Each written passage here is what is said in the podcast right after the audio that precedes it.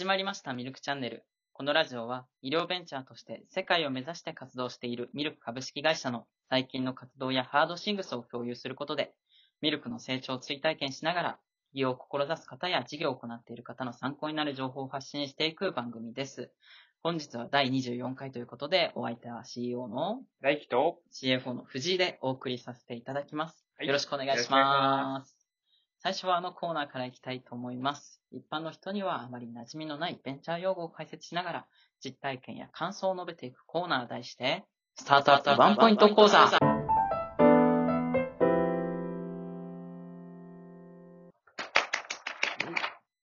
今回のテーマはワーケーションについてです。はいまず、藤井の方から意味を解説していきます。お願いします。ワーケーションとは、ワークとバケーションを合わせた言葉で、旅行や帰省中の一部の時間を仕事に充てるといった働き方を指します。うんこの制度によって、日本人がためらいがちな長期休暇を取りやすくなったり、有給休暇取得の促進と、ワークライフバランスの向上につながります。うんということで、最近ちょっと流行ってきた言葉ですかね。そうですね。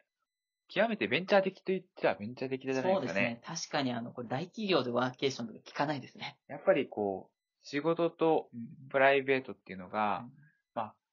しっかりとした会社というか、マニュアルがしっかりしてるような会社ほど分かれるじゃないですか。そうですね。ただ、ベンチャーって結構そこは曖昧というか、なかまあ、実際、なんていうんですかね、こう、本当に仕事しながら、なかうんあのー遊んでるところもああそうですね。るというか、で、遊びながら仕事してるところもあるというか、まあ、好きでやってると言ったらもうそれまでなんですけどね。そうですよね。だから、線引きが明確にあるわけじゃ結構なくて、まあ、もちろん、あの、会社としてやる上では、あの、ちゃんとその就業規則とかにのっとってやってるかどうかっていうところでの、あの、そういう線引きはしますし、管理もしますけど、あの、こちらのなんていうんですかね、こう、気分というか、うん。まあ、感覚的には、別にこう、仕事だとかう、ん。遊びだとかうん。が、こう、明確に分かれてるわけじゃないような気がするんですけど。そうですね。確かに。まあ、もちろんたまに休みたいなみたいな時があったとしても、結局その間で仕事してるというか。そうですよね。なんか休んだ時に、こうちょっと、あ、じゃあメール返しとこうとか、けなんか結局仕事しちゃってたりとかうんするっていう意味では、実はワーケーションを先取りしてたと。まあそうですね。確かに。けど、これ分かります？あの、確かにためらいがちになるなって、長期で休暇取るのって、なかなか。難しいだろうなというか。そうですね。うんなかなか周りの方と合わせて、こうんう、取らないととか、あと世間と合わせてそうですね取。らないととか、まあちょっと、あの、特に日本の社会の中でそれをこう、強く言いすぎると、うんあの、なんか角が立つと言いますかね、うんなんか難しい、あの、形になりますよね。まあ、ただ、この、ワーケーションって言っても、あの、意味がうん。ちょっと、あの、広く使われてるような感じがするので、うん。まあ、ここに定義されてるような、本当にバケーションっていうか、うん。休みの中で仕事をするってことをワーケーションっていうよりかは、もうあの、リモートワークで、うん。で、その時にその、あの、リゾート地というか、うん。まあ、あの、熱海とか伊豆とか、うん。まあ軽井沢と あかれ、まあ、そういったところで、あの、海を見ながらとかうん。山を見ながら仕事するみたいなのも結構ワーケーションと言われてるようなところもうん、そうですね。あるかなと。まあ、リモートワーカーとかが、もう、うん。そっちで行って仕事してるとか、もうん。う旅するように暮らすみたいな、わかんないですけど、そういうのもワーケーションと言われてるような気もして、そうですね。うん。まあ今や本当にインターネットでみんな繋がってるっていう状態なので、あの、まあほとんどの事務的な仕事はもうそこで完結ができると。インターネットさえあればとうん。いうふうになってきてますし、まあ、あの、集団で仕事をしようとするとどうしても、あの、意思疎通を図るために、あの、直接お会いしてとかっていうこともありますけど、まあ、一人二人、もしくはまあ、その、もう経験がすでにあるような人たちが集まって、あの、やったことがあるようなことをやるにおいては、もう、情報連絡だけで、うんあの、ある程度完結して仕事が終わってしまうということもあって、なんかあの、以前藤井さんから教えていただいた情報で、あの、資金調達はいはい。を進めるにあたっても、投資家ともうリモートの面談はいはい。だけで、えー、数億円の資金調あそうですね。あの、完了させたと。22億円調達した。あのあ、22億円でしたっけ22億円、すごいです。フルリモートらしいですよね。すごいですよね。そういう意味ではなんかあの、まあ、ちょっとワーケーションから話してくれるかもしれないですけど、そういうリモートワークで、ある程度仕事ができてしまう人もいるのかなと。確かに。うん確かにコロナで、まあ、さらにそれが進んだみたいな。うんだから、あの、別荘に、家、別荘というか、まあ、これまでなら別荘に当たるようなところに、もう自宅建てちゃって、コロナで。うんそこで暮らしてるみたいな。ベンチャーの役員さんの方とか結構いますね。そうですね多いみたいですよね。だからまあ、ワーケーションっていうと、まあなんかこう、新しく出てきたのかなって感じがしますけど、まあ、やるところではある程度進んでいて、うんで、えっ、と、それが結構その大企業というか、まあ大きな企業でもちょっと広がってきたっていうような形なんですかね。いろいろありますよね。ワーケーションだけじゃなくても。そうなんですね。ワーケーションっていう言葉がどこまでのこう定義になるかによって、ちょっと、あのーはな、こんな私たちも話す内容変わってくると思うんですけど。まあ、でも、その定義が曖昧でも、うん。えっ、と、一応その、使われ方としては、大体そういうふうに、こう、リモートワーク、うープラス、ちょっと、あのーリゾート地で、みたいな、うん。ところがあるのかなというふうな感じがします。そうですね。まあ、これから結構国際的な、国際的なというか、いろんな人材がミルクに入ってくると思うんで、そういう人たちのまあ個性に合わせて、望みに合わせて、いろいろ、そういう、なんて、就労規則で決めるんですかね、こういうのは。いやー、なかなか、就労規則は、本当にこう、最かっちりしないとというか、なるべくやっぱりこう、抑えないといけないところは書かないといけないんですけど、やはりこう、多様性を表現するのは、やっぱ規則じゃ難しいかなと思うので、えっ、と、いかにうまく、こう、削っていくかっていうのが大事かなと思うんで、あの、なるべくそこはこう、法律的な観点とか、うん。あーとのこう、整合性をうまく取っていく。まあ、新しい、あの、時代に合わせた、うんあの、そういった規則っていうのも必要なのかなというふうな感じしますね。はい。じゃあそんなところで次のコーナーがあります。大輝さん、お願いします。えーミルクの活動ニュースや事業に関連する最近の時事情報について、ゆるっとお話しするコーナー、題して、ホットミルクニュース。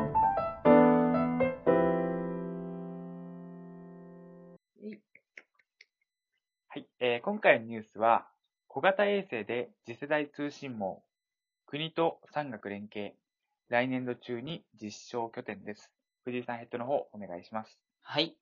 総務省は小型衛星を使った次世代の宇宙通信網の開発支援に乗り出す。国内の通信事業者や大学などと産学間で実証できる拠点を2022年度中に整備する。衛星経由の通信技術はインフラが未整備の地域を含め地球全体をカバーするだけでなく、地表画像のデータも収集できるため安全保障に直結する。政府は日本勢国際競争で優位に立てるよう後押しするということですが、うんこちらを選ばれた理由は何でしょうか？はい。本当にこう、宇宙っていうのが、すごい身近になってきたなということで、小型衛星という形で、もう本当にこれもトレンドですけど、あの、もう昔は、あの、何十キロ、まあ何百キロっていう、あの、重さの大型の衛星を、あの、ロケットで1、2個打ち上げて、で、あの、まあ天体観測だったり、天体観測というか、まあ、あの、天気うん。のものを、まあ、あの、えーそそうですね、測定をしたりとか、あとはまあ、地球のそういう交通状況とか、うん。まあその GPS の整備とか、そういうことをされてましたけど、最近はもう本当に小さな、えー小型衛星とか超小型衛星と言われるような小さな衛星を数多く打ち上げて、で、それぞれがあの通信をしながらうん、そのネットワークを使って、まあ大型の衛星を、まあ代替するような形、うん。えーを、あの、結構進められている企業がいっぱいあると。で、今回のニュースは特にその中でもあの次世代通信って書いてるんですけど、あの、これを、あの、やっているのが、えっ、と、まあ、国の中でも NICT って言われる機関あーが、まあ、あとはソニーなんかも関わっていらっしゃって、で、えっ、と、レーザー通信ってことで、えっ、と、まあ、レーザーポインターとか思い浮かべていただけるとわかると思うんですけど、光を使ったうん。えー通信ですね。なので、えっ、と、通常の電波に比べると、えーかなり周波数が高いうん。ので、まあ、あの、5G でもかなり今話題になってきてますけども、さらに、まあ、あの、周波数としては高いうん。光という領域を使って、あの、高速で通信をしますと。で、さらに、あの、レーザーポインターみたいな形なので、えー1対1でうん。通信ができるということで、情報が外側に漏れないと。うん。いうところの、あの、セキュリティでもいいですね。そう、セキュリティ面でもすごいいいことなんですね。で、これはやっぱりあの国が進めないといけないだろうということもあってですね、国防の観点も踏まえると、あの、こういう動きが出てきていると。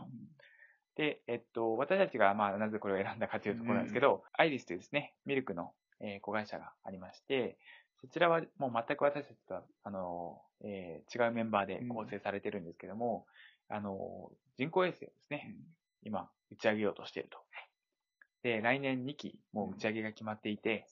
えー私たちも多分見に行くことになるかなと。え、本当ですか？見に行けるんですか？見に行けると思いますよ、もちろん。見に行くわ。日本で打ち上げなんでね、はいはい。えーぜひ見に行か行きたいなと思いますけども、あの、そこで、えーやっているのが実はこの小型衛星で、しかもそのレーザー通信を搭載してやっていこうとしてますんで、あの、この国の流れと、もう、あの、全く同じような流れで、しかもそれをむしろあの引っ張っていきたいなということで、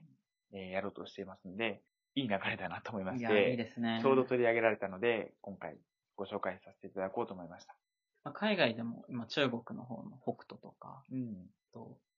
アメリカだと、スターリンクだ。うんスターリンク。イーロンさんがやってるスターリンクとか、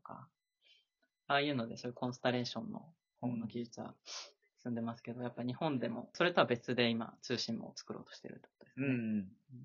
そういう、まあ、本当に、えっ、と、複数の衛星を組み合わせて、で、あの、大規模通信とか、まあ、あとは、えー、何か、まあ、不具合が一個あっても、うんえー全体として、えー、いいよと いうような、まあ、そういったシステムを、まあ、コンステレーションと言いますけど、えっ、と、確かスターリンクさんだと、本当満単位の衛星を打ち上げるっていう話で、もうすでに数千、えー打ち上げてると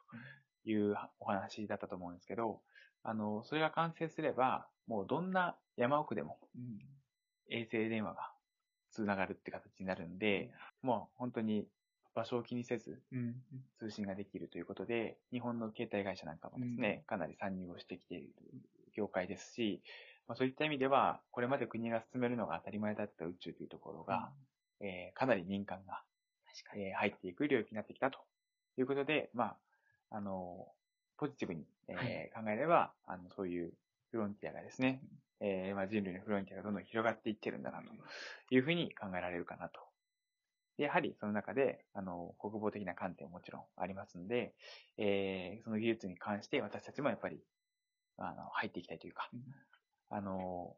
アイリスという、まあ、子会社の方も含めて、えー関わっていきたいなとは思っています。いや、夢が膨らみますね。はい。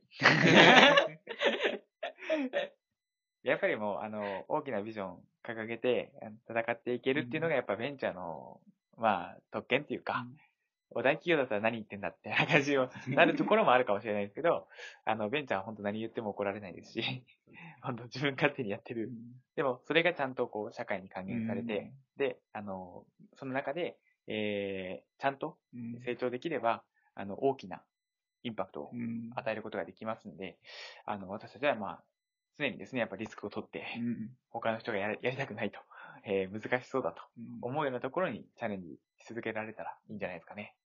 宇宙なんかまさにそこですね。そうですね。そういうフロンティアを何とか切り開いていければと思います。はい。ありがとうございます。じゃあ今日のホットミルクニュースは以上です。ありがとうございました。ありがとうございました。